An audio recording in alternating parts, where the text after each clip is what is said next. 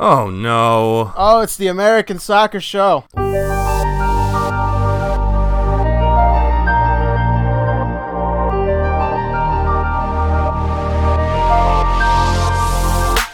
Eric O'Cantor, Evan McConnell, coming off a wild conference semifinal weekend. We're back, and we got plenty to discuss, including what happens when angry Sporting Kansas City fans start throwing trash on the field and when angry New York Red Bulls fans start throwing trash on the field. Spoiler alert, it's bad things, people. Goodness. Nothing good comes from throwing things on the field. But there's some good news before we get started. It is December 1st. That's right. They said we'd never Eric, make it. They they said it wouldn't happen. They said this podcast couldn't make it into the cold once. They said it would shrivel up and die. Well, look at us Can now. Can they do it in a cold, rainy day in the Midwest or in the East, depending on where you consider Emmett from? I mean, it looks like we can. We get it done, and we continue putting out this great content. Uh, what, what do you say we get started on uh, on these playoff games? Because they were something else, weren't Well, they? Well, they were definitely interesting. One maybe more so than the other, but we start with uh, the uh, the redheaded stepchild of the games from from Thursday. It's uh, the New York Red Bulls did win the game one nothing, perhaps maybe lost in all the drama. They win the game one nothing against Atlanta at home, but they lose three one on aggregate. Atlanta's moving on to host MLS Cup in that big stadium of theirs. We'll talk about that a little bit later. Uh, no Kemar Lawrence again for the New York Red Bulls, and about 15 seconds into this one, Josef Martinez Josef Martinez nearly ended it. Uh, he just, uh, I think one of the underrated points of a game like this, where you know one team is going out to score a ton of goals, is that the there's a bit of anxiety in amongst the players that of the team that need to score, and it's pretty noticeable at the beginning of these games. And one of the things that could happen, and it almost happened here, was that the Red Bull players were so amped up, so anxious to get the game going, they made a horrible mistake. Tyler Adams, a guy who almost never misplays a ball, has it taken away from him, and Josef Martinez 98 times out of 100 probably scores it. So the Red Bulls were fortunate to not have the game basically end there. This is nine seconds in. I do think you're being a little harsh on Adams. He, I think it was definitely like uh, an immature play, but if I remember, he was dispossessing uh, Darlington Nagbe of the ball, and he kind of just tackles it backwards for some reason. Um, but I remember watching that and just yelling at Martinez, "Shoot it through his legs! Shoot it through his legs!" Because Robles had a good angle on him. He did close it down, and at, if that had went in, New York would have needed five goals It was it, would, it was over to come back. It was already a tough, tough mountain to climb, but five goals. without conceding Which- another, mind, mind you. Yeah, No, it would have been over. Uh, There's no doubt in my mind it would have been over at that point. So, but you know, Robles does make the good save. Uh, he makes he made a couple in that first half. It's kind of scary to think, but Atlanta probably had the best chances in that first half. Despite the fact that New York Red Bulls, after that incident, kind of settled down a little bit and were on the front foot most of that first half, but it just it didn't matter. It's one of those situations. I, I, they call them empty possessions in American football. I think it's I think there's something similar right in soccer where it's like it's just empty possession. They you know they were they were passing the ball back and forth. They had control of the game, but they never really created anything out of it. There was almost nothing in that first half by New York that made me think that they were going to score. I believe the uh, the phrase thrown around is possession with a purpose, uh, which I mean I find a little uh, a little cliche, but I think that's kind of the soccer version. Is you have to you don't just keep it for the sake of keeping it. But I will give credit. You know, I, the Red Bulls looked a little bit out of ideas, but Atlanta's defense uh, was smothering. It was. and I would say they out Red Bulled the Red Bulls in this game because in the last two games, the Red Bulls took down Atlanta with the smothering press.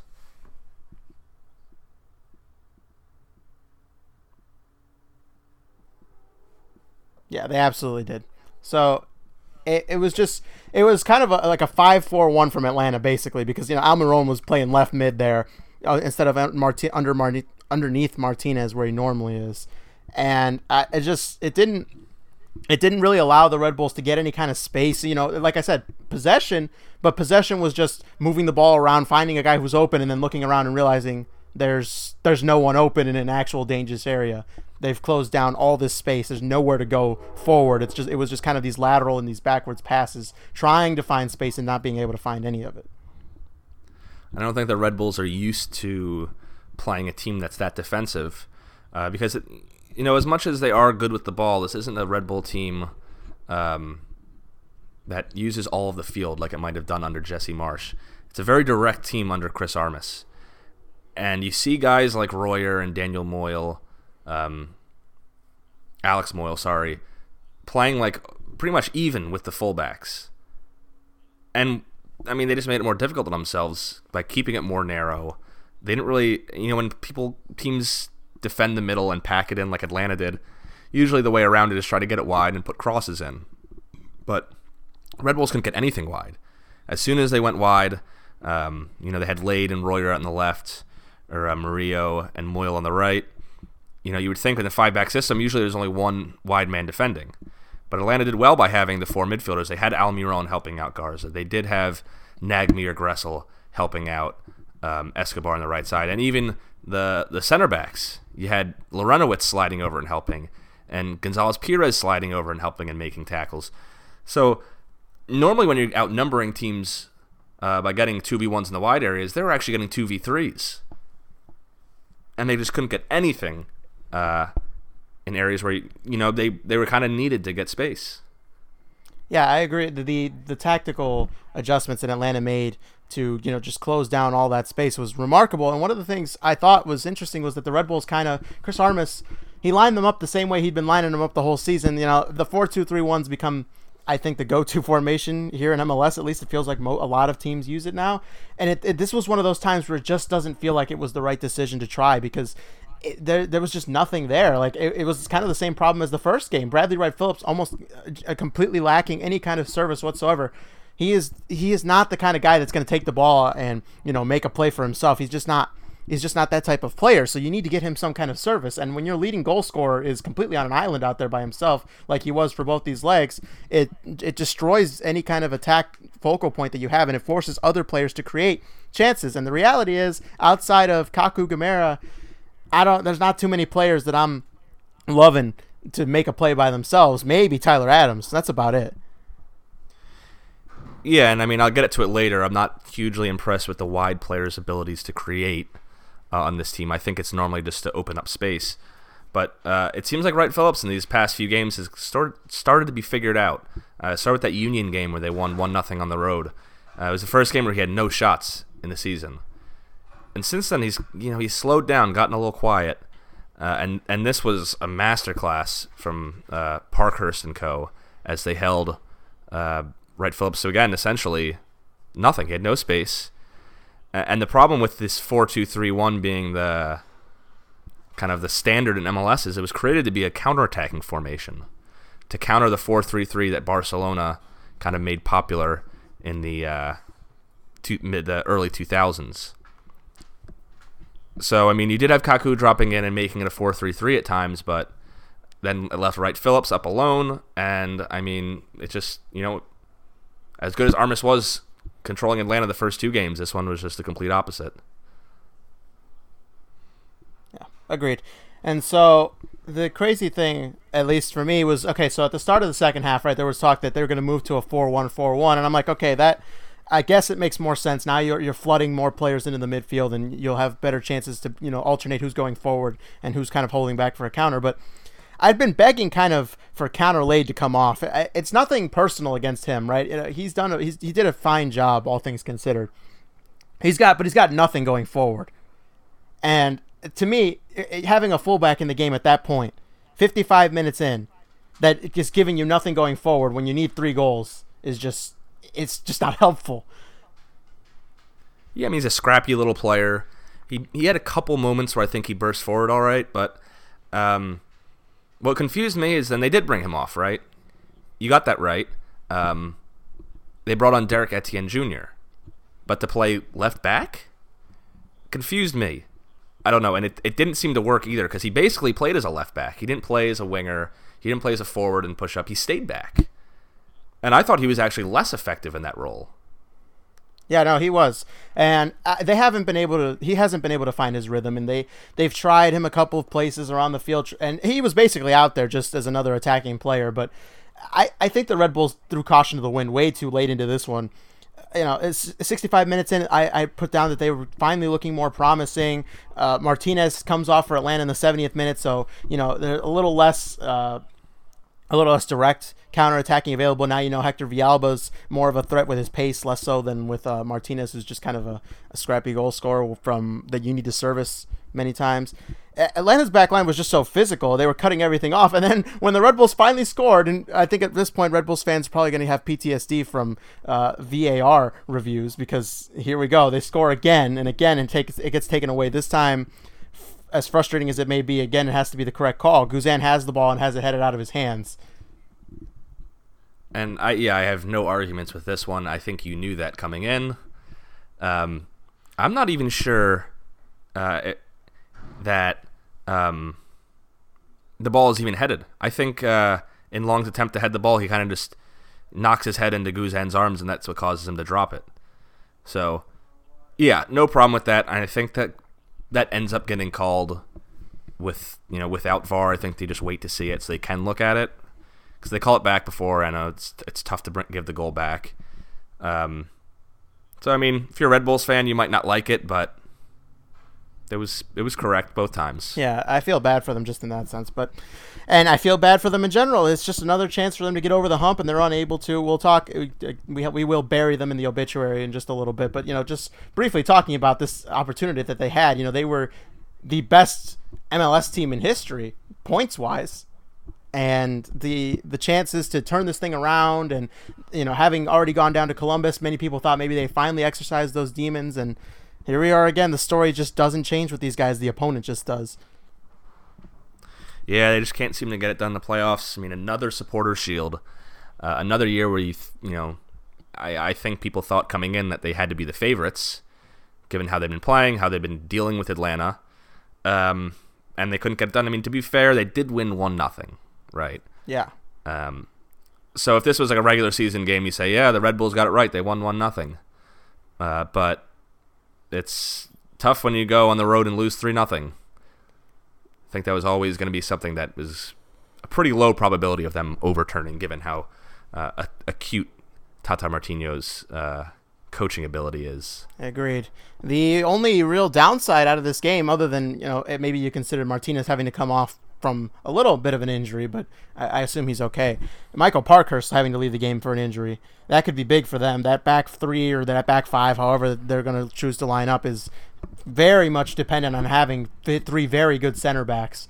And you know you'd hate to see him not be able to play in the final. What was that stat Taylor Twellman was giving us that we were listening to before we started this? That he was like the first player to start five MLS Cups, or he would be if he played in this one. Yeah, and I think uh, Parkhurst confirmed that interview on MLS Rewind. If you get the chance, um, Parkhurst in the interview said he'll be playing.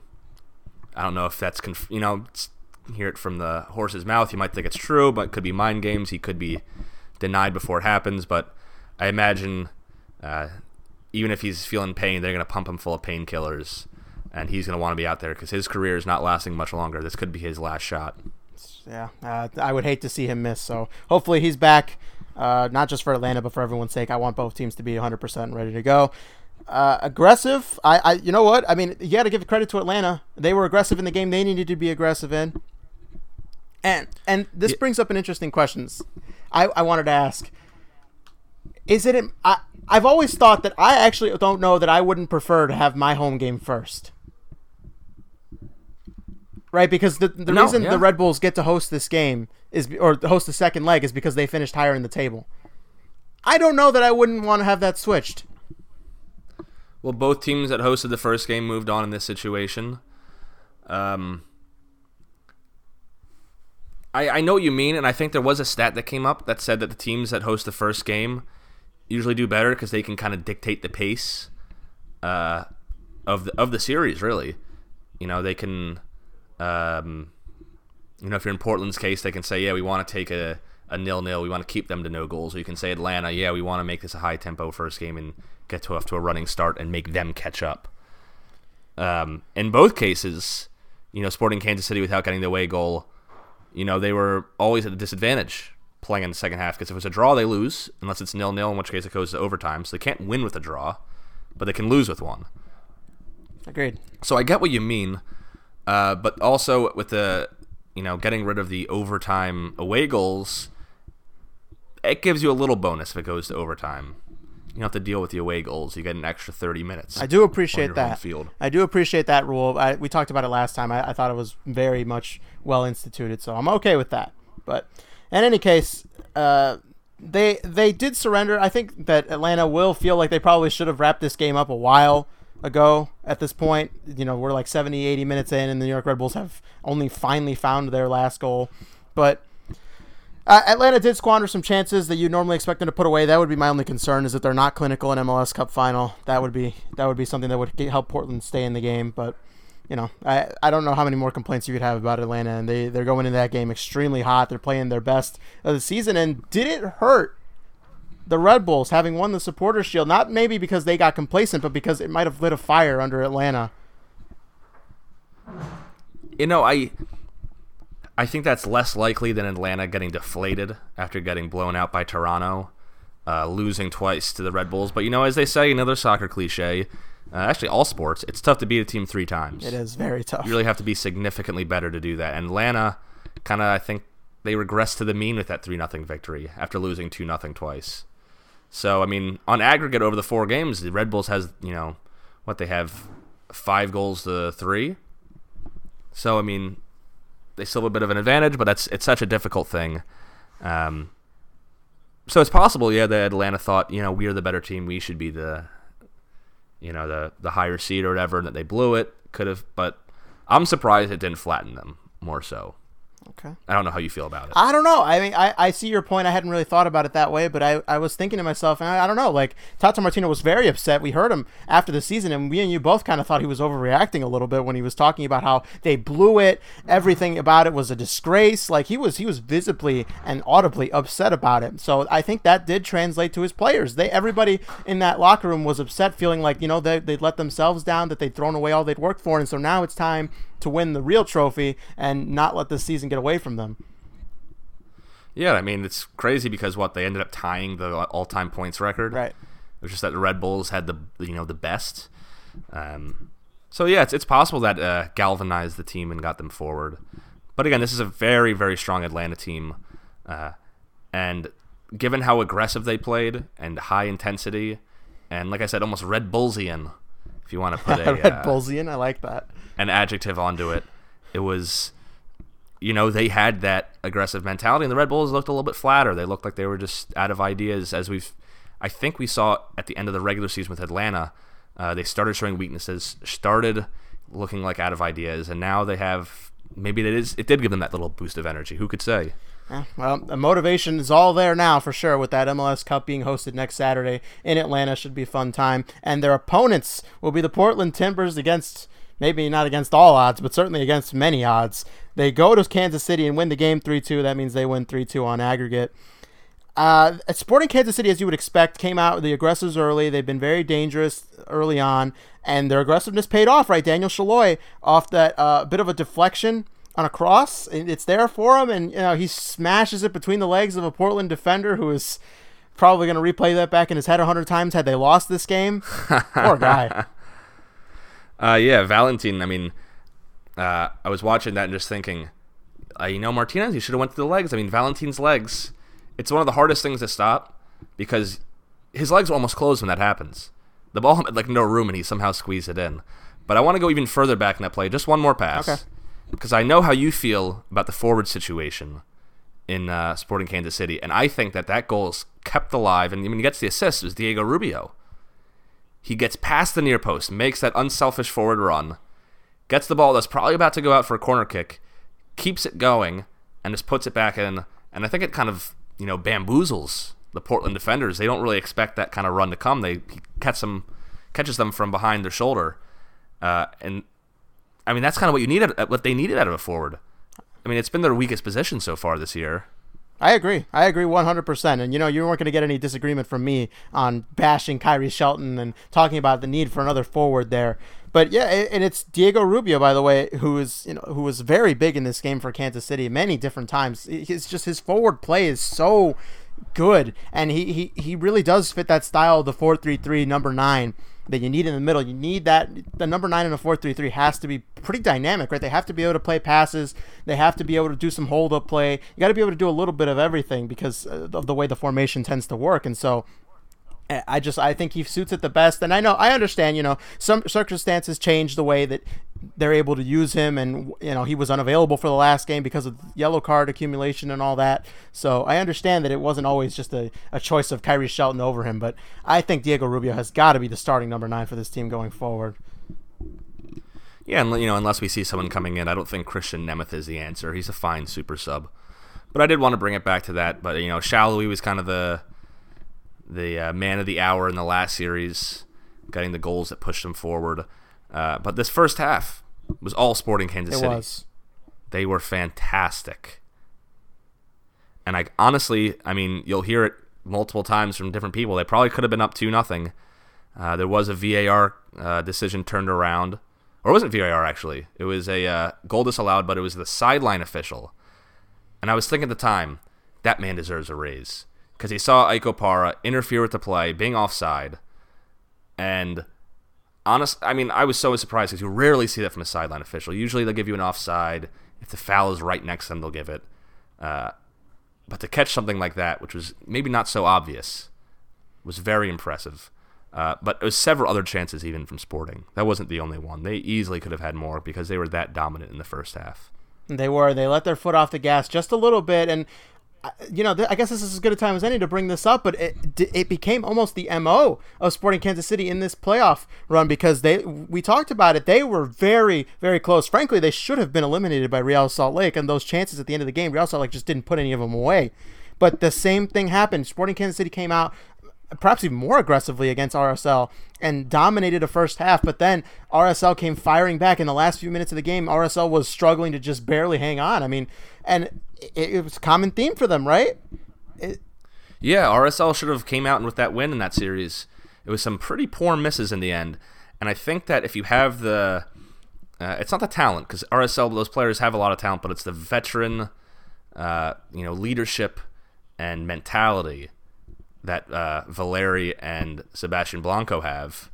That kind of gave I think Portland the edge where RSL couldn't, you know, didn't exactly have that uh, that sharpness. Yeah. So anyway, the the point is that Sporting Kansas City will probably have to kick themselves a little bit for letting this game get away from them, given how dominant they were in that first half. And so they were uh, the stat they showed on ESPN was they were 11 and 0 when leading at halftime. The graphic was cut off for me uh, after that, so I'm not sure what the like the circumstances were there. I don't know if it was like this season or you know in the playoffs all time, but they were 11 and 0 when leading at halftime. Needless to say, that did not work out for them. And in the second half, start with that Sebastian Blanco goal, amazing. Oh, talk dear. about turning a game that, on its head. The reaction from everyone on the field was hands on head, gaping at the shot. Absolutely beautiful. And this is where it turns around for Portland because it wasn't even until then when they start actually looking like a threat. And honestly, that wasn't much of a threat uh, from that distance. A shot, pretty low percentage. Yeah, but it was absolutely especially struck. against the keeper of Tim Melia's caliber. But uh, we call that in Spanish a golazo, and it was well deserving of that moniker. I, I mean, I basically had the same reaction that uh, Blanco did. He was kind of like shaking his hand, like not be. He couldn't. He could barely believe it himself, and I was like, oh, on my couch, I was freaking out. So he basically shot that thing from Kansas City, Missouri, and it went in to Kansas City, Kansas. Yes. See, because those are two different cross places. the state lines. Ah, see, I get it. ah, it. see, geography jokes for our people out there. And if you were interested, the the stadium is just over the city, the state borders apparently. So uh, he did. Uh, he basically struck it from a different state. But I mean, that was that was the turning moment for me because Portland really wasn't getting much going, and that kind of gave them a little bit of energy to say, okay, we, we can do this.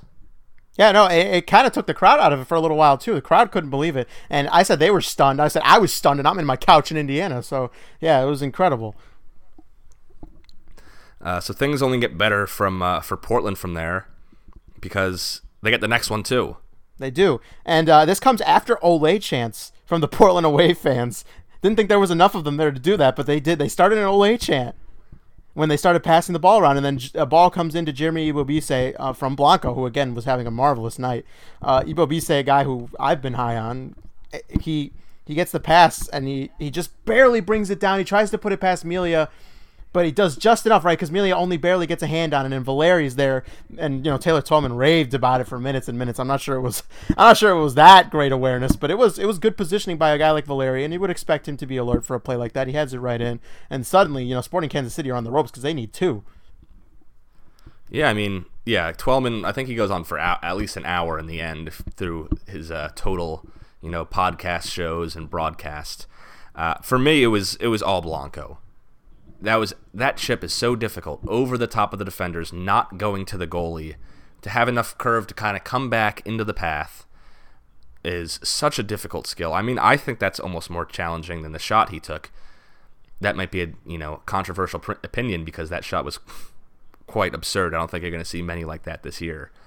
It's a per- it's a picture perfect pass. I don't disagree that this level of skill is up there with the goal. One of the things with the goal like that, listen, uh, it, no, take nothing away from his technique to strike the ball the way he does with the amount of power that he gets on it from that distance. You have to have the perfect combination of things. Where you got to have power to beat a goalie like Tim Melia, you got to have placement to beat a goalie like Tim Melia, and everything has to go right, right? Just one, you know, one little gust of wind pushes the ball a little bit further out. Maybe you don't turn your foot fast enough until the ball doesn't curve as well as it should all those things come into play. This this pass, I mean, it's it's a perfect timed thing because if you do it one second too late, he's offside. You do it one second too early, he doesn't get to it because the defender's right there to close it off, or Tim Melia is going to be able to come off his line and get to it. So you're absolutely right that the pass is a thing of beauty in and of itself and deserves to be praised, perhaps just as much as the goal. Which is unfortunate because again, Valeri kind of got all the praise because he scored the goal. He's the veteran that everyone says he's the guy who steps up, and he does step up. El up. Maestro. Only, you know, he does it again later. But Blanco, for me, is the spark plug in this team, in this game, uh, at least. With a goal, probably deserving of an assist here with that pass. Uh, I, honestly, you can go through, you might find, you know, you know, far distance strikes like Blanco's every once in a while, but finding passes like that is difficult. That's the kind of stuff that Iniesta would do. And I remember being on teams where coaches would yell at players for trying it because it's so, so difficult to pull off. It's difficult, but when done well, uh, it's so effective. And I mean, after that, uh, I mean, again, they need Sporting needed two goals, but honestly, I thought they were going to get it. It did feel like that that way. They started really pushing forward. Uh, it was later at this point that uh, fans from Kansas City started throwing trash on the field. I thought you were better than this. Vermes, they actually suspended the game again uh, for a few minutes, and Vermes charges onto the field and is like, throwing his arms at the supporters section, and the supporters section immediately like starts pointing, like, "Nope, wasn't us. Nope, you want that guy." It was them over there, and the other guy's like, "No, no, no, it was them." uh, but yeah, it's always shameful. I mean, we we breezed over it, but the New York Red Bull fan hit uh, Almiron in the head with a can beer can. Uh, that made me sad because Almiron strikes me as a really nice guy, but um, yeah, I I can't stand that and honestly, like you'd think people would know better because that's a lifetime ban. Often, if they find you for throwing things on the field, it's, as at least it should, it should be. At some places, be. it is. Yeah. Uh, you know, I know the Premier League's very good at cracking down on that.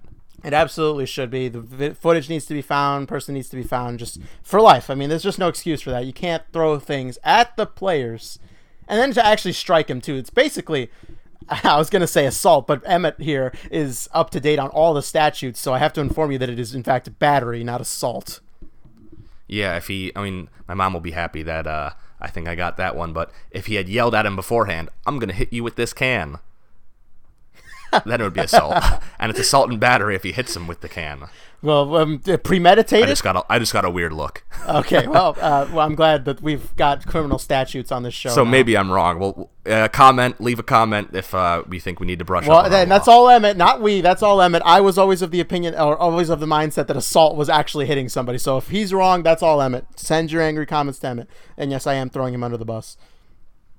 That is fair. Um, and as a Sporting Kansas City supporters should be thrown under the bus as, as well. As they should. Anyway, play does continue, um, and the next sub I found was interesting, but it worked because uh, Sporting takes off Daniel Salloi, the goal scorer, the guy who scored, I think, the majority of their goals in these playoffs, for Gerso Fernandes, who I think was probably the most exciting player in either game. Oh, he was he was phenomenal. 20, 30 minutes he was on. I was like, why wasn't this guy playing? Obviously, yeah. He made Zarek Valentin look absolutely ridiculous. I mean, he already looked bad with the nutmeg with his legs closed. That's already difficult enough. But the amount of times he just pushed the ball past him, put in a low cross, was, I mean, I need to see more of this guy. He looked like Leroy Sané out there. Uh, he was definitely electric, and I, what a super sub for Sporting Kansas City. Makes you think that maybe they knew what they were doing when they let Latif Blessing go, given how electric, how many options this team just does seem to have, right? You know, in this this team suffered some injuries throughout the season. They they had to go to different guys at different times, and it just felt like they were just bringing on. Oh, Plan B is just as good as Plan A. Sometimes even better. Yeah. Um, so. Uh, and he does get him Valentine, who was on a yellow, quite good on uh, on one move. He's got to go for that, right? I think I probably would do it, but I can see how the ref is leaning. I look, I, I've always I'm I'm one of those people that's like, oh, it's not worth the second yellow, you know, as if as if a second yellow has a higher threshold than a first, which it really shouldn't. But I think he's got to go. But it does. It does. It's the same thing as penalties. It's the same thing as straight reds. The the threshold is, you know, it's got to be absolute uh, because it is basically a red card. But I agree with you. I think the ref probably should have should have sent him off there. I think he's got to go, and so uh, ah, it's unfortunate that that happens because that I mean the uh, Sporting Kansas City were on the front foot basically the rest of the game, and to be a man up would have been even bigger. So you know, Attinella does have to make a big save in the 73rd minute, uh, and so it was at this point that I thought to myself, you know, where is Johan Croizet? And I kept looking, is he injured? Like, no, he's not injured. He's on the bench, and I know he'd become a sub down the stretch. So I, I, was I was understanding that fine, whatever. You know, he wasn't in form at the end of the season. You got to play your best team. I'm, I'm good with that, and that's good coaching because it shows that you know how to bring in players that if you know if a guy's struggling, he doesn't have to just keep playing because his the other options just aren't any good, right? But man, 77 minutes in and he's still not in the game. You need goals. You, yeah, you could question Vermes like Armas for not kind of getting a little getting more aggressive earlier. But I have heard from sporting fans that Croizet has not been up to stuff. I mean, this is a DP player, so you expect big things from him. Uh, but apparently, when he comes on, he's just not as effective. And again, this is a center mid. He became kind of like a, a right winger. Let Johnny Russell be like an attacking mid, which I thought was an odd uh, change. He does have. I mean, when you see his left ball, left foot, uh, you know, balls, he does have quite a good delivery. You know, he can whip in a ball into the box uh, which he did on a couple occasions. I'm not saying uh, that were quite dangerous. And I'm not saying he needed to start. I'm not saying he needed to be out there, you know, 45th at halftime, right? But I mean, he looked pretty good when he was in there. Um, and in a game where you know there's no extra time. There's no scenario that leads to extra time now based on the way the game's gone. So it, I think you go for broke. I see no reason not to. And I, the fact that he didn't get into the game until uh, man, like I don't I don't have it written down here, unfortunately, but he doesn't get into the game until after the 80th minute. Yeah, I mean, uh, I can see where you're coming from, but I think that this sporting team, uh, I think their players are like, who do you take out for him? Well, here's the thing: Johnny Russell's the one that came out for him, right? And it, and at that point, I was like, oh my goodness! But like again, there's no way extra time's happening, so there's you don't have to worry about well, if I put all the attacking players on and we end up in extra time, what are we gonna do?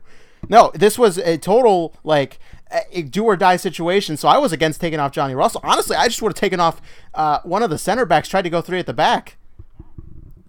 I think you could take off Seth uh, Sinovic maybe, uh, the left back, and go three at the back with Zusi. I don't know. Maybe put Ilie back there and put him in center mid. But I mean, he's a center mid. You have Ilie, who I think is a talented defensive mid who can protect the defense. Who was also playing some pretty have, good balls yesterday. I might add.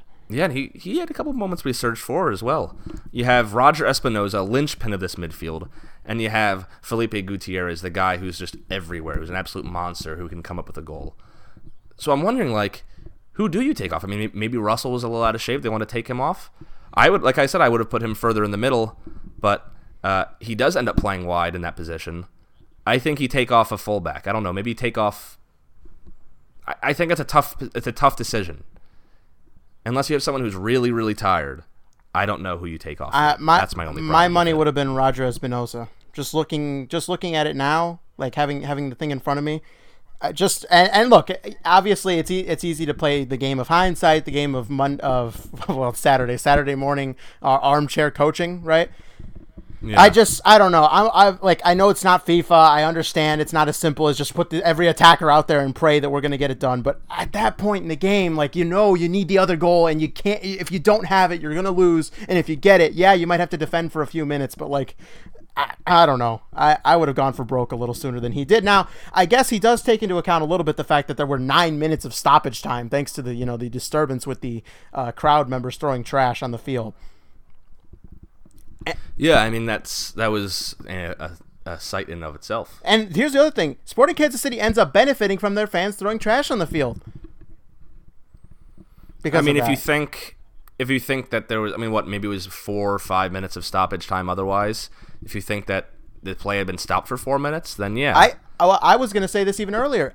Doesn't it help them a little because Portland had just scored, right? Portland had just scored again, and the momentum was like all Portland. The game stops now, comes to a complete halt, and then Sporting Kansas City gets to rejoin the game, and they get more time on the back end when they're at that point probably going to be attacking with everything they have. I'd take it. I would certainly take it. I think that's more momentum. And that's a good point. It's that's that's quite possible. Uh, I think it's difficult to say. Um, the problem with the momentum point, I, the only thing I guess I could poke holes in is that Portland had had you know have two goals they can essentially defend, you would think even with momentum they would be starting to sit back and basically giving away the uh, the impetus to attack. So that's the only problem I can see with it, at least. And look, there's no, there's no, you know, black and white explanation. There's not any kind of, there's not going to be any kind of like scientific breakdown of, oh, it's more beneficial. It's, it's a matter of momentum. It's a matter, the factors are always going to change. But uh, I'm, I think in that situation, I think it worked out for Sporting Kansas City. Of course, now in the end, it really didn't because breakaway off a corner, Diego Chara plays in Diego Valeri. Oh, icing on the cake. Finishes it off. I'm surprised he didn't go for the shirt ripping off. It was kind of cold though, so I don't blame him uh, almost relieved, I guess. I mean, the game, okay, was at 99th minute or 98th minute when he scores it. So it was already kind of getting to the tail end.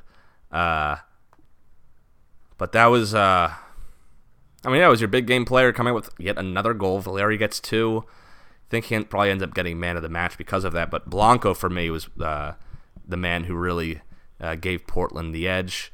Uh, and, I, and, you know, credit should be given because despite giving up two goals, Portland was quite good defensively in the end. Yeah, they did just uh, enough. Holding off a, a, lot of Kansas City attacks. And it's what I talked about when they beat Dallas.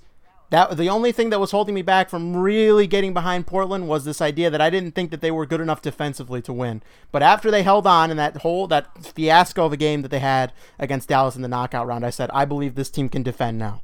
And they showed it. And I think I don't know how much it comes down to Bill Tuiloma and uh, Liam Ridgewell in the back. They deserve some credit, but for me, it's Diego Chara and David Guzman, David Guzman, who were so important in kind of keeping them safe and protecting those guys. Because I think without them, that defense is exposed. Yeah. Well, like I said, we're going to see what's going to end up happening in that game against Atlanta. It'll be a much tougher task than any they faced so far in the playoffs, which is kind of crazy enough as it is. But we will see. We'll talk a little bit more about what their chances are when we get there. But now it's time. We told the bell for the two teams we lost this weekend, or this uh, weekday, Thursday night. Start with the New York Red Bulls, and it's like I mentioned earlier. Every time you think they're going to flip the script, they just can't get over the hump, and the paper gets flipped back on top of them and thrown back in the fire. So they're always the bridesmaid, never the bride. One MLS Cup appearance in their history, a loss to Columbus Crew. Yes, I mean, how many more cliches can I come up with for this poor, poor team? Yeah, they don't change. It's classic Red Bulls. Uh, I think the thought was from a lot of pundits and people that this was their year. They won the Supporter Shield again, but they're going to have the intensity in the playoffs. They were going to, they had the better of Atlanta. They were going to be able to beat the one team that kind of had, would give them the biggest threat. But, uh, in the end, it didn't really work out. And I think in the end, this was probably technically one of the weaker teams in the Red Bulls' recent history, uh, just personnel wise. However, under Chris Armas, uh, they looked so perfectly organized and hardworking. More so, I think, in previous years, especially defensively, that it worked out for them in in the end and, and, and improved them. I mean, I'm gonna just kind of go by and look at the tact, you know, technically at these players. I'm a big Tyler Adams fan, but I think Dax McCarty fit into that role, Jesse Marsch perfectly tactic, technical player. Prime Dax McCarty, not big and physical. Clear, but yes. When he was at the Red Bulls and maybe that one year at uh, at Chicago, but you know Adams is the new face of the Red Bulls, and this is a direct team that plays more narrow. Uh, it supports, you know, it's the system supports the players and the skills they have, and it's. I, I think it's a good direction for them, but uh, they still can't figure it out in the playoffs. Yeah, well, it's tough. It's tough for me because I, I don't know if I actually said it out loud during the podcast. I don't know if I actually picked the champion before the playoffs started, but I I was of the opinion that this was this was the one, right? This was the time they were finally going to get over that hump, and oh, it didn't happen. And I've basically look, I, I credit where it's due, right? They've been able to sustain themselves through their academy, through you know cheaper signings, budget signings. Gone are the days of bringing in Rafa Marquez and Thierry Henry to uh, kind of steady the ship. It's Kaku was expensive. Kaku was that's about it. expensive, but you can afford to splurge on one player when you've got so many others.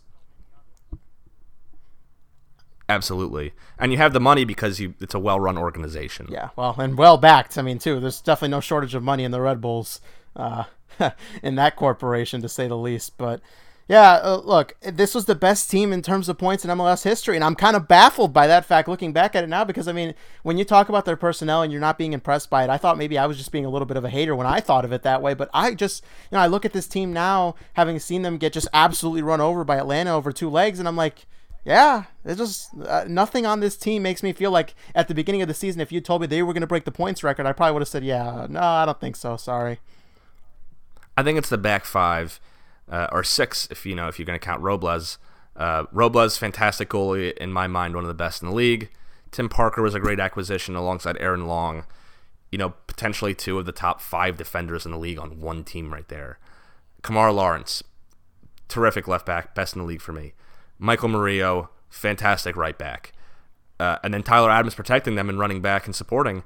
Those six guys was enough to make this such a, a strong defensive team, right? Uh, one of the best ever. I don't I don't have the you know the defensive number in front of me that was like if it was a record or not, but the amount of goals that they allowed in this era of MLS is very impressive.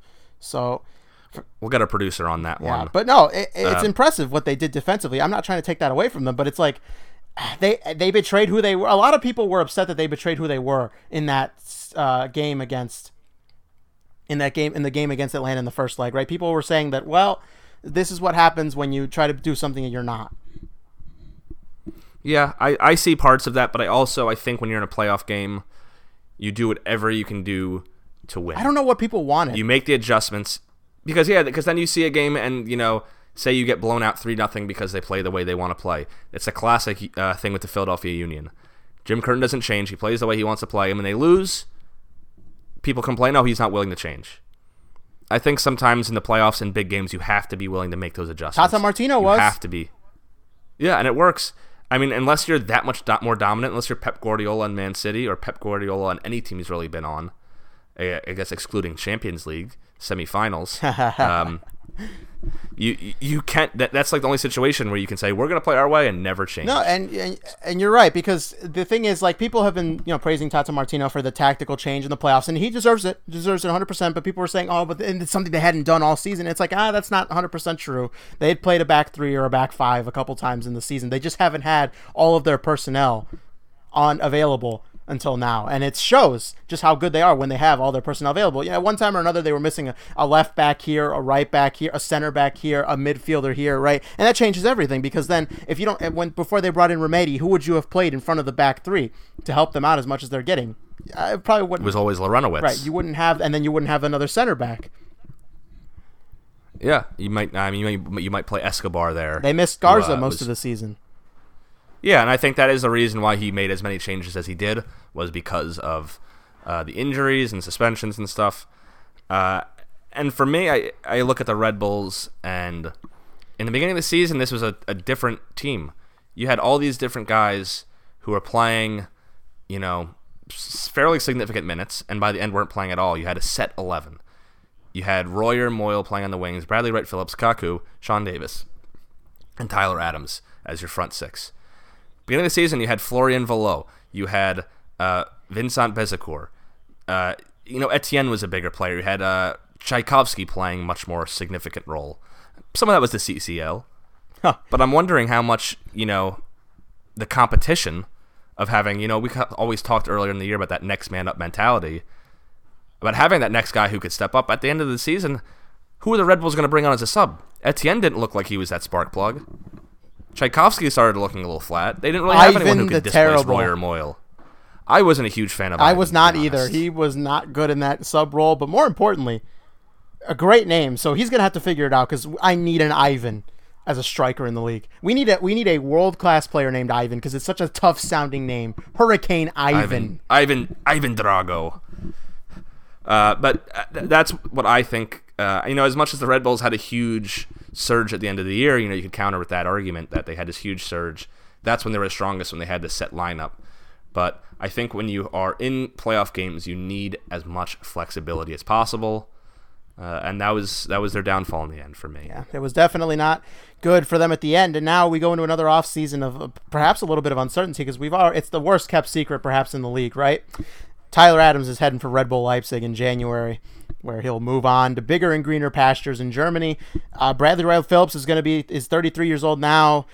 Uh, he's the only double-digit scorer on the team other than Daniel Royer, who had 13. You know, he had seven assists. DWP did. He's such an important player for what they do, and there's nothing wrong with that inherently because you know he's a very talented player, but at some point he's going to hit that decline. And it's somebody with his skill set, somebody that does rely a little bit on some pace, and he's he is a pretty good technical player. Not you know I don't want to I don't want to make it sound like he's a one dimensional guy with only pace, but reality is with his pace reliance, it is going to be a quick decline. And once it happens, that team is going to be looking for production that they're going to need to replace. And uh, I, I mean, look, uh, this is a team that constantly finds it in other places, so it's hard for me to doubt that they will. But I don't know. But I, know that's that was exactly what I wanted to uh, to bring up as well moving forward. So you're losing Adams. Wright Phillips is going to turn 34 next year.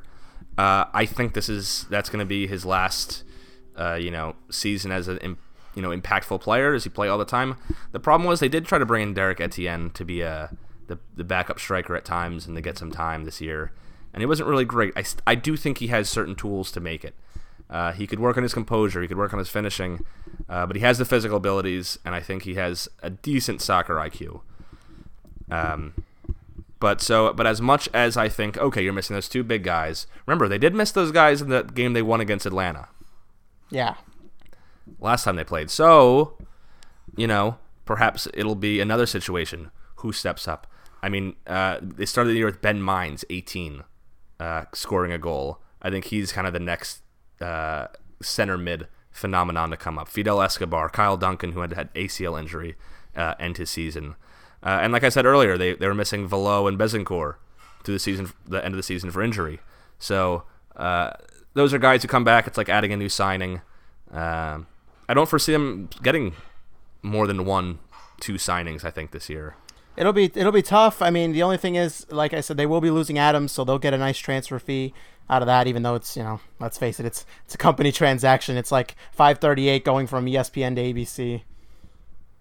Yeah, I, I see it more as it's money going to MLS. Really, It is, but that the Red Bulls don't. They it doesn't really affect them. It helps MLS. It does help MLS, but that does that is an interesting point because MLS is negotiating the transfer fee, not the Red Bulls. So you know, uh, the Red Bull Leipzig will not be paying five dollars for Tyler Adams. They will be paying a fair fee. And a premium fee because he's an American international coming from an American league, and they know that you know this is within inter-organization transfer. Uh, maybe they, they try to milk it a little. And we bit. talked about So, oh yeah. yeah, we talked about that No, defense, and yeah, we talked about that defense. If it sticks together, it's amazing. But there is the reality: Tim Parker's out of contract after this season ends. Aaron Long is Defensive Player of the Year. Both men have been linked to moves to Europe in the past. It would not shock me to see one of them make the move. They sorely missed Kemar Lawrence, so you know their defensive depth is not amazing. It's going to be interesting if they keep everybody together. I think that backline's going to be just fine, but it's tough to say. You know, I- think Lade is a perfectly good uh, squad player at MLS. He can play right back. He can play left back. He's a natural right back 'cause he's right-footed, I think. Um, but he's don't let don't let Dave Sarachan hear that. But I mean, I, I I think it's not too big of an issue. They do still have Aurelian Collin, who's getting older, who can play center back. But uh, I also, wouldn't- you know, as much as you said you wouldn't be surprised if they leave, I wouldn't be surprised if they stick together. If they talk to Armas and they say, "Listen, we had something great. Let's try to do that again." Because I, if they stick together, that's the best back five in the league, goalie and back four. maybe maybe Sporting Kansas City edges them out. Uh, Maybe. And so I think it's a good time to switch over to Sporting Kansas City right after you tell me if there is any panic level for the Red Bulls. No, I don't think there. I don't think this there is. I think the Red Bulls are in the same position they've always been in. It's a, bringing players to the academy. is that more depressing than having a panic level? It, I think it is because when are they gonna, you know, have that edge that brings them uh, into the MLS Cup? I think it's just a matter of time, personally. Well, I hope so. I think the kind of the voodoo will end. I don't think that's going to be forever. They they do have one more thing. I didn't. I normally I bring up their Champions League run, but honestly, they were so bad at the end of it that I wasn't really wanting to talk about it. Just briefly before we move on, you know, they did get eliminated in the Champions League by the eventual winners. Granted, by the eventual winners that scored one goal on them. The Red Bulls could not score on this terrible, terrible team. So. Just keep that in mind. Mm. Uh, that was a terrible way to start the season, and they'll be going back to the Champions League if Atlanta win MLS Cup. Uh, and I think they would enjoy that. I mean, they can give more players opportunities because they, they are one of the deeper teams in terms of being able to call up uh, our Red Bull 2 players uh, and having them step up to the task.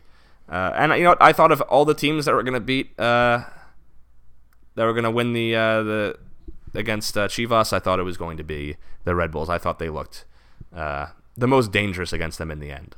In Ah, Toronto was probably more dangerous. Toronto made it all the way to the shootout, and then you know, if everybody remembers Michael Bradley hitting that penalty into uh, Section 500 row Z, but neither here nor there. No fair. I just I I thought Toronto got a little lucky in that in basically every game they played. To be honest, right. they kind of just squeezed goals out. But anyway, This is that- we're talking about, about, other people at the Red Bulls funeral. Let's move on. Uh, the Sporting Kansas City funeral is probably the most talented team we've had to talk about yet in these so far. I, they didn't get the points that the, you know uh, that the Red Bulls had. They don't. They didn't have the you know the the star players that you, Atlanta have, but everything they do is so impressive. I would argue their defense is actually more impressive than the Red Bulls defense for the simple fact that when you consider their styles of play, the Red Bulls don't exactly play this like up and out uh, attack, attack, attack, whereas Sporting Kansas City is much more direct. No, I agree. They don't is play defensive impressive. midfielders. They don't have a guy sitting in front of the back line. No, no, they're, they are after you. They play the perfect 4-3-3 if you saw that Reddit post on our MLS. Yeah, I mean they have Ilie kind of as that one guy defending them, not not two with Tyler Adams and Sean Davis. Uh, I would only I would just would say defensively the one thing I think is Kemar Lawrence. I think he's better than Jimmy Medranda or Seth uh, Sinovic uh, at left back. But other than that, I, I think it would be a, it would you might give the edge to Kansas City. Uh, but for me, this is all around the best team in the league. I think across the board. I think every team has little weaknesses here or there. I think Atlanta has more weaknesses that are just well def- well hidden. This is a team with very few weaknesses in Sporting Kansas City. That's true. Even the coach is just phenomenal. Peter Vermes, time and time again, showed why he's you know constantly up there for discussions for the national team, even though apparently he wasn't interviewed. Neither here nor there. Uh, yeah, no, Who knows if anyone was interviewed? it's true. To be fair, I could have been interviewed, uh, and no one would know. Who knows? Who would know? Yeah, no, the DPS are fine. You know, Felipe Gutierrez, they lost him for part of the season. I, I thought he was phenomenal when he was out there. Uh, you know, Johan Croy. How do you say it? Quasi. Quase. Forgive me, Sporting Kansas City. I feel like this is not the first time this season I've had to learn that. But Johan Croizet, I thought, I don't know. I mean, look, I, I, I'm not going to sit here and lie and say, oh, I've watched so much Sporting Kansas City film, and when he's out there, he looks phenomenal. Look, from what I've seen, I thought he looked good. But fans, time and time again, saying that he's not really up to par, and he, you know, he kind of lost his place in the team. Uh, I can accept that that's probably the case because you know this is a this is a well one well run organization. I don't see any reason to disagree with that kind of assessment. And it, big bucks or no big bucks, number ten shirt or no number ten shirt. At the end of the day, he wasn't good enough to start in the playoffs, and that's how it is. Yeah, and I mean, uh, give give them time. A, a lot of times, players' first years they're not great. Not always, but some players do grow into the league. Um, it usually happens with players bought halfway through the year. But I mean, like you said, I mean, this is when you look at the big acquisitions. They're not even that big acquisitions. Even Croizet as a DP or Felipe Gutierrez weren't, uh, you know, Wayne Rooney coming into the league. Uh, Zlatan, uh, Johnny Russell, Felipe Gutierrez, uh, weren't part with huge fanfare. Ilie Sanchez, always a rock in the midfield. Uh, Gerso Fernandes in that last game looked like he should be playing every game. Oh, yeah, he was pretty good. he had me rolling. And for me, I think they have everything in terms of what you want in a squad. Uh, long-serving veterans, Ike Opara, Matt Besler, Ro- Roger Espinoza, Graham Zusi, all continue at MLS level even as the league grows, and you would say, oh, maybe these are MLS 1.0 guys, we're in MLS 3.0. Um, they age like a fine wine. You have good squad players. As much as you hate Khiry Shelton, I think he's a fine squad player. Seth Sinovic, Jimmy Medranda, uh, when healthy. Uh, you know the whole "you're only as good as your worst player" bit. Yeah, the worst player on Sporting Kansas City is probably the best of any other team. And even if they are, they all even if they are, you know, worse, they always step up. They're always up to the task, and they never look out of place for me. And I think that comes down to Peter Vermes. Um, I could keep going on and on about every. You know, they have the youngsters. They have the Daniel Sallois. Uh, they have the best coach. I think one of the best coaches MLS, and Peter Vermes, uh, always at the top level. I can't say enough good things about this team. Yeah, no, and they'll be heading. They're the U.S. Open Cup champions from last year, so they'll be heading to uh, the CONCACAF Champions League thanks to that shift in format briefly. So congratulations to them. I can't wait to see them there. Hopefully they keep most of this team together because I'm sure they'll be great there. Be great representatives for us all. Yeah, and they're not. Ex- they don't really strike me as a team who gets kind of picked apart. Uh, you know, Vermes decides he's done with someone, someone else comes in, uh, and they have the depth. They have, you know, they do have youngsters, other guys like uh, uh Jaylin Lindsey, U20 uh, international, Gianluca Busio, 16 years old, who scored a goal. Uh, Busio so, is definitely uh, the guy I wanted to talk about. I love that guy. I mean, moving forward, this is, I think, next year, this is a potentially another first seed in the West. Yeah, agreed. So you know, and teams had it out, and we didn't even did we talk about Johnny Russell? Uh, you know, not to get leave his contributions out. That man was fantastic this season. Definitely up there for newcomer of the year even though he won't get the same headlines as Zlatan or even Wayne Rooney. Yeah, I mean, it comes into not only the fanfare of them coming in, but the fanfare during the season. He's not going to get that much attention. I mean, people, yes, people recognize how good he is, but I think, you know, it also partially comes down to the system. The, the system was Zlatan. The system was Lucho Acosta and Wayne Rooney, uh, you know, and co. There, there is Johnny Russell is never any time like a do or die on this team. They have so many other weapons that can kill you. They do. So, uh, no panic level? None. Yeah, the opposite. The hype meter. The hype meter is, I guess the biggest panic is like, you probably shouldn't have lost this game. I think this was a team, and I don't know, I think you might agree with me, is that the, put the best shot to beat Atlanta uh, in Atlanta. Yes. I mean, they already did it once. I completely agree on that front. Just and you know, I don't want to I don't want to labor the points here, but yeah, I agree. I think Sporting Kansas City would have presented a better chance. But yeah, no, I, I think that something about that's a little concerning. That this isn't the first time we saw this parts of the season where we thought, well, that was weird. What happened to Kansas City there? I don't know. That's something that they'll have to figure out. But you got to learn to hate to lose before you can love to win. So we'll see. Yeah, they had a they had a moment where they got flat halfway through the year. Strong start, strong end which I think is probably the right way to do it if you had to pick. Um, but yeah, it's it's something to think about. Yeah, for sure. I don't know. Uh, quickly before we jump out of here, some rumors and notes. Uh, Bastian Schweinsteiger signs on for 2019. Good for the Fire. Bad for the pocketbooks. I don't really care. I think he should be back as long as he's not playing center back. Uh, David Villa is not coming back. Apparently, he'll be joining Iniesta in Japan on the same team. To be clear, uh, so that's big for uh, David Villa's last year of his career. Apparently, uh, great servant to MLS, great servant to that NYCFC team. He was the heart and soul of that team. So I am upset to see him go. I'm sure fans there are too, but uh, times change and time you got to move on at some point. So. Yeah, he was getting old, but I think he still has something in the legs, which is why he wants to keep playing. Uh, same thing with Bastian. I just hope the Fire don't ruin his final year. They tried this year. Oh, they just need oh. they need some defenders uh, to let. Bastian is too nice forward. to just tell them to go jump off a cliff. That's the only reason he's Which, still there. and he probably has that ability. He has this Zlatan ability. If I'm not going to play on turf fields, I'm not going to play center back. You know, but he's a consummate professional, so he doesn't do that. Yes, very much. And uh, last one, Super Mario Balotelli to Philly. Oh my god! Honestly, like the more I think about it, it might not be terrible. I'd, I'd like it. to go party with that guy. Oh, I would love it. I'd buy him a beer. but uh, even greater would be him with all those young players. being being the, like the elder statesman. Yes, being that veteran presence in the oh locker room. Uh, I don't see it happening. I don't see them splurging the money.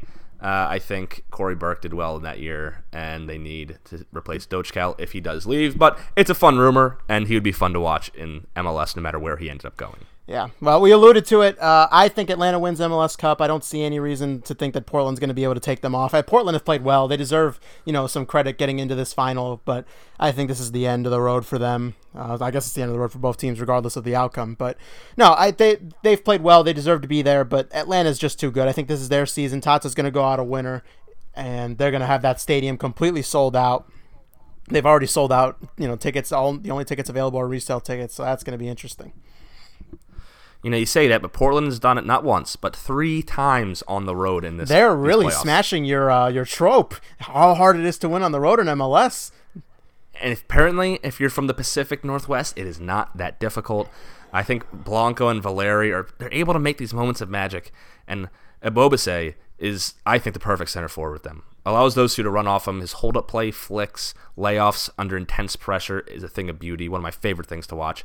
I just don't think Unless they get uh, Larrys Mabiala back, I don't think Bill Tuiloma and Liam Ridgewell are good enough to contain Almiron Martinez. Again, they'll need Sharon Guzman. But I, it's tough to not think Atlanta is going to pull this off. They have everything going for them. Following up on the uh, the other story we were following last time, the Copa Libertadores second leg is officially going to be played, or at least that's the announcement from CONMEBOL. Uh, a second leg between River Plate Boca Juniors, December 9th, Madrid, Spain, at the Santiago Bernabeu, Real Madrid Stadium, for those unfamiliar. Fans will be allowed from both teams. That could be asking for it. We'll see. Uh, 2 2 on aggregate, no away goal rule, so everything's all to play for there. The winners go into the Club World Cup uh, 10 days later. And the irony of the Copa Libertadores, I know you're a history guy, so the, the Copa Libertadores, the Liberators, being played in Spain. And I wonder how the Spaniards feel about oh, that. Oh, they're happy. Also added after the uproar about uh, La Liga claiming they're going to play a game in America. Yeah, this happens. And now they, they go and take a game from South America. That's pretty funny. But um, no, uh, just uh, it is what it is. Uh, you know, I've nicknamed it the Copa Conquistadores. You know, the Conquistadors Cup. Ooh, I like that. Of, I guess meme meme potential. I don't know. That's just me. Maybe I'm being harsh. Like uh, River Fever fans are upset. I get it, but you forfeited the right to host. I'm sorry. I, I'm okay with them not forfeiting the tournament itself. I think it should be played because I think the trophy should be decided on the field. But I can't stress enough, you forfeited the right to host the game. I don't care who did it or how many people were responsible. I'm sorry. That there has to be consequences. Yeah, I don't know. It's it still strikes me as strange. Maybe a bit of a cash grab, but um, big implications and home field advantage now gone for uh, for River Plate. It is. So we'll see if that helps them. Helps uh, Boca Juniors. Yeah, and uh, briefly, briefly, who would win in a fight? Between a machine or a white rooster, Emmett? Uh, what kind of machine? Blue one. Uh, I've heard that roosters see blue really well, so I'm gonna have to go with the rooster. Okay. Uh, an eagle versus a red devil. Uh, freedom versus evil. Got to be freedom. Give it to the eagle. Good, good for you. Uh, a puma or a tiger. Uh, got to be a tiger. You're not allowed to hurt them. They're endangered. Puma would be arrested if it hurt it. It dawned on me after all this time what I should be referring to the Santos Laguna team as the Saints or the Stripes. Um, that's a draw. oh, yeah, no, no winners. Oh, no winners one. in that one. The four-five matchup. I'm it's going for a draw there. Yeah, no. Uh, for those of you following along with my very clever English uh, English names for these uh, Mexican teams, fantastic stuff. Uh, fun times fun times. I'm sure these games will be very exciting. Again, if you're starved for soccer in the weekend later today, for example, or tomorrow, it'll be on. So. Yeah, and uh, keep track of those because I think I'll have some good guesses here. Oh yes, I can't wait to see, especially since the first legs have already happened, and you picked an underdog, the favorite, the underdog, and a result that can't happen. But all right. Actually, I, am lying. I'm lying. You're right. I you could the aggregate could end up drawn. I was wrong. I'm sorry. I, I'm sorry for doubting you. It's all right. It happens very often. I am used to it at this point. Uh, but unfortunately, that's all the time we have this week on the American Soccer Show. Don't for, don't forget to subscribe to us. Check out past episodes. Find us on Google, iTunes, Spotify for all your American soccer needs. Leave us a review uh, you know, or send us an email, a Twitter question, Uh, anything, let us know how we're doing or show some love. Until next time, I'm Emmett McConnell alongside Eric Alcantor, signing off.